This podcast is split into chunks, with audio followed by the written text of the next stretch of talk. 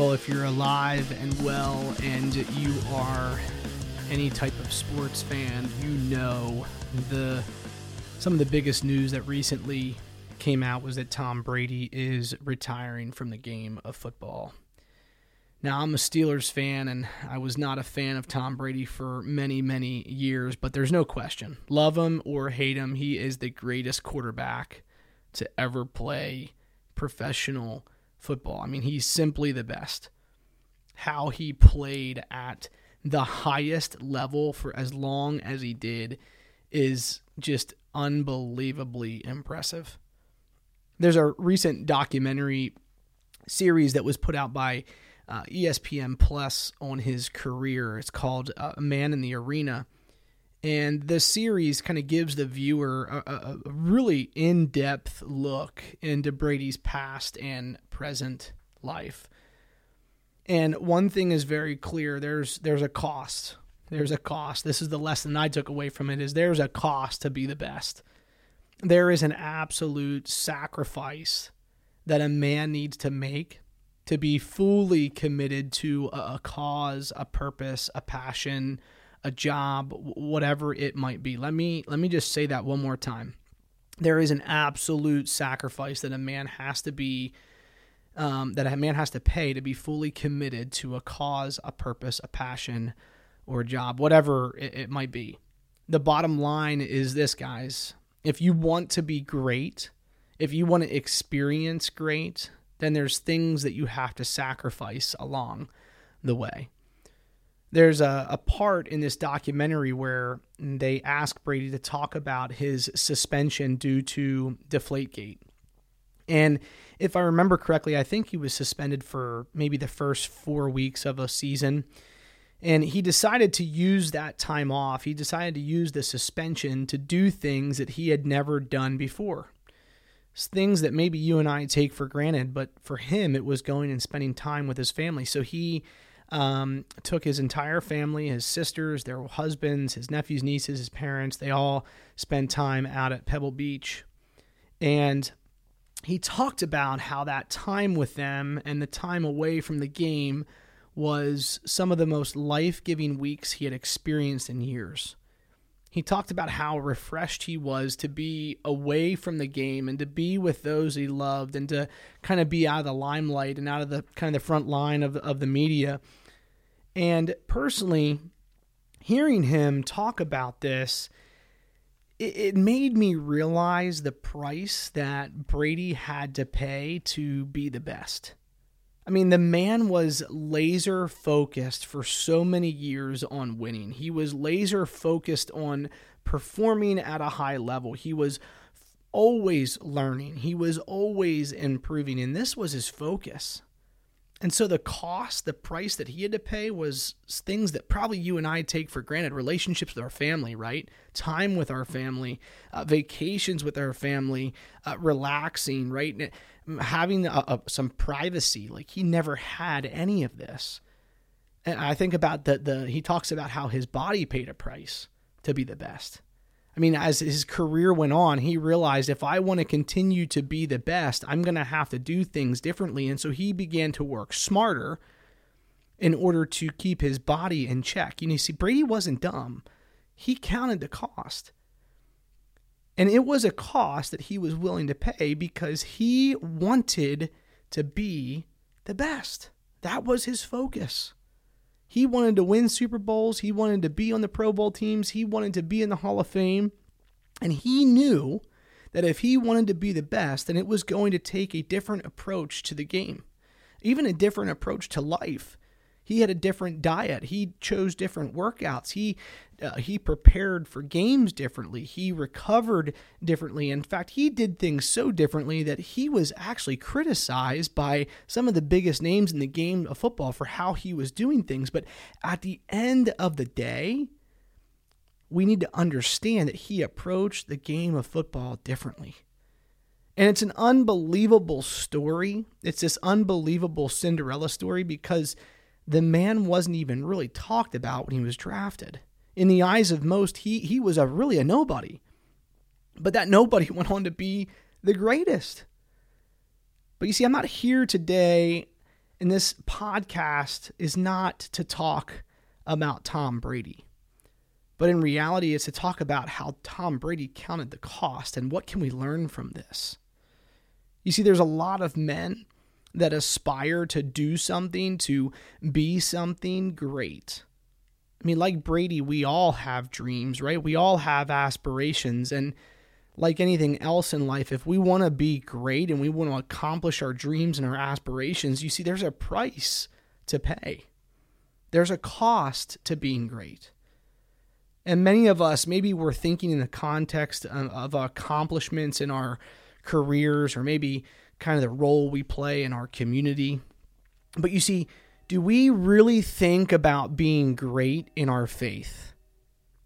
Do we think about being the greatest Christ follower we can be?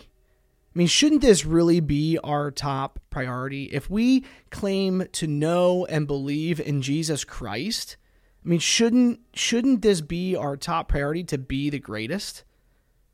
Shouldn't we want to be the greatest man of God that we can be? And I think we have to ask ourselves this question like do we as men do we understand the price, the cost of following Jesus? The cost of being a disciple?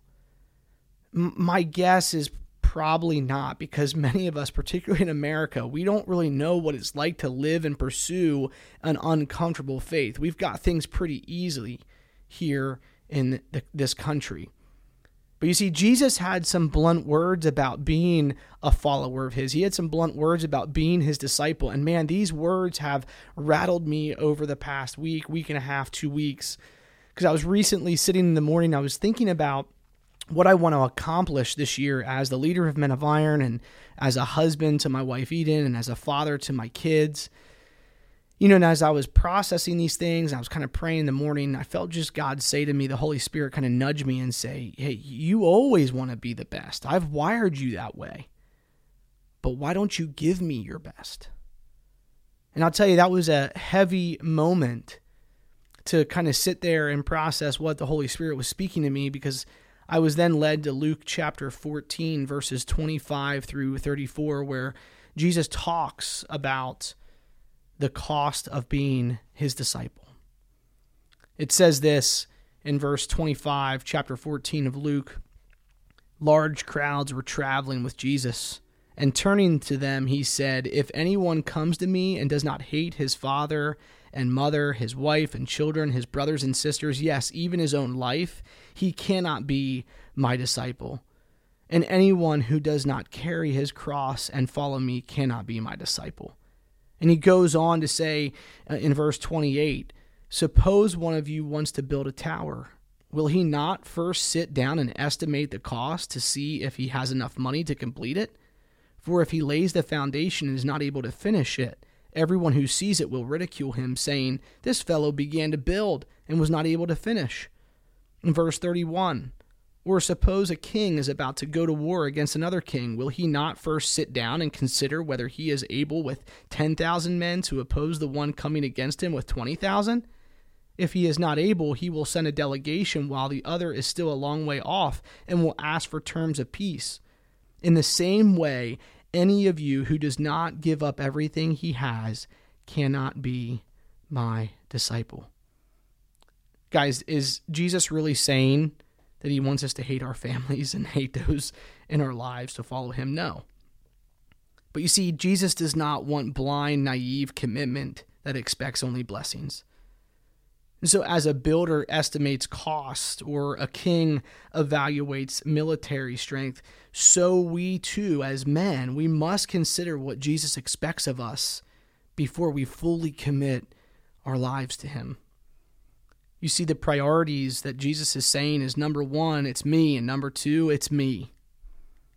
Man, I don't know about you, but as I think about Tom Brady and I think about his career and being the best, you see, he counted the cost. He knew there were things in his life that he was going to have to sacrifice in order to be the best.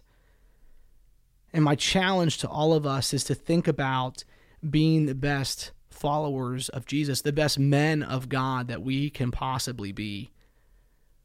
And you see, to be the best followers of Jesus, to be the best men of God, there's a price to pay. That means we put the world to the side. We put all the the the things that we want, the things that we dream of, the things that we want to pursue, the things that we want to accomplish in this world, whether it's the money we're making, whether it's the titles we're having, whether it's the businesses that we're building. You see, in reality, all of that is second, third, fourth, because at the top it must be pursuing Jesus. You see, men that pursue Jesus with everything they've got, God calls them to do things differently than most men in this world. And it's men that have that true, authentic faith that are able to pursue the things that God calls us to do. There's somebody listening to this that God's asking you to leave a promising career to pursue ministry full time. There's somebody on this podcast is listening, and, and the easy thing to do right now, what the world's telling you to do, is, is to leave that spouse. But you see, just like anything else in this world, when we do those things, it might look appealing up front, but the bottom line is we know how it will end. It will leave us empty and depleted. But you see, pursuing Christ with everything we've got, sure, we might miss out on what the world has to offer, but you see, all that's going to be burned up in the end. You see, the Bible talks about eternity and how there's gifts and rewards to those of us who pursue Him with all we've got. I love how my one buddy Dan Zecker talks about, hey man, we're salvation gets us into the stadium. We all get to see the game of eternity at the end. But you see, there's different seats for those of us that pursue Christ wholeheartedly. And yeah, there's a price to pay. And are we thinking about that, guys? Are we thinking about the true cost of being a follower of Jesus Christ? And the cost is comfort. The cost is comfort, guys. And I can tell you, we need men who are comfortable being uncomfortable. So, guys, I want us to just consider these words and what we've shared today and to think about, man, where do I want to be the best? And if you're focused on being the best in, in other areas of this life of yours, that's okay. Those aren't, aren't necessarily bad things, but let's change our focus on being the best men of God we can possibly be, and let's be willing to pay the price. We'll talk to you guys next time.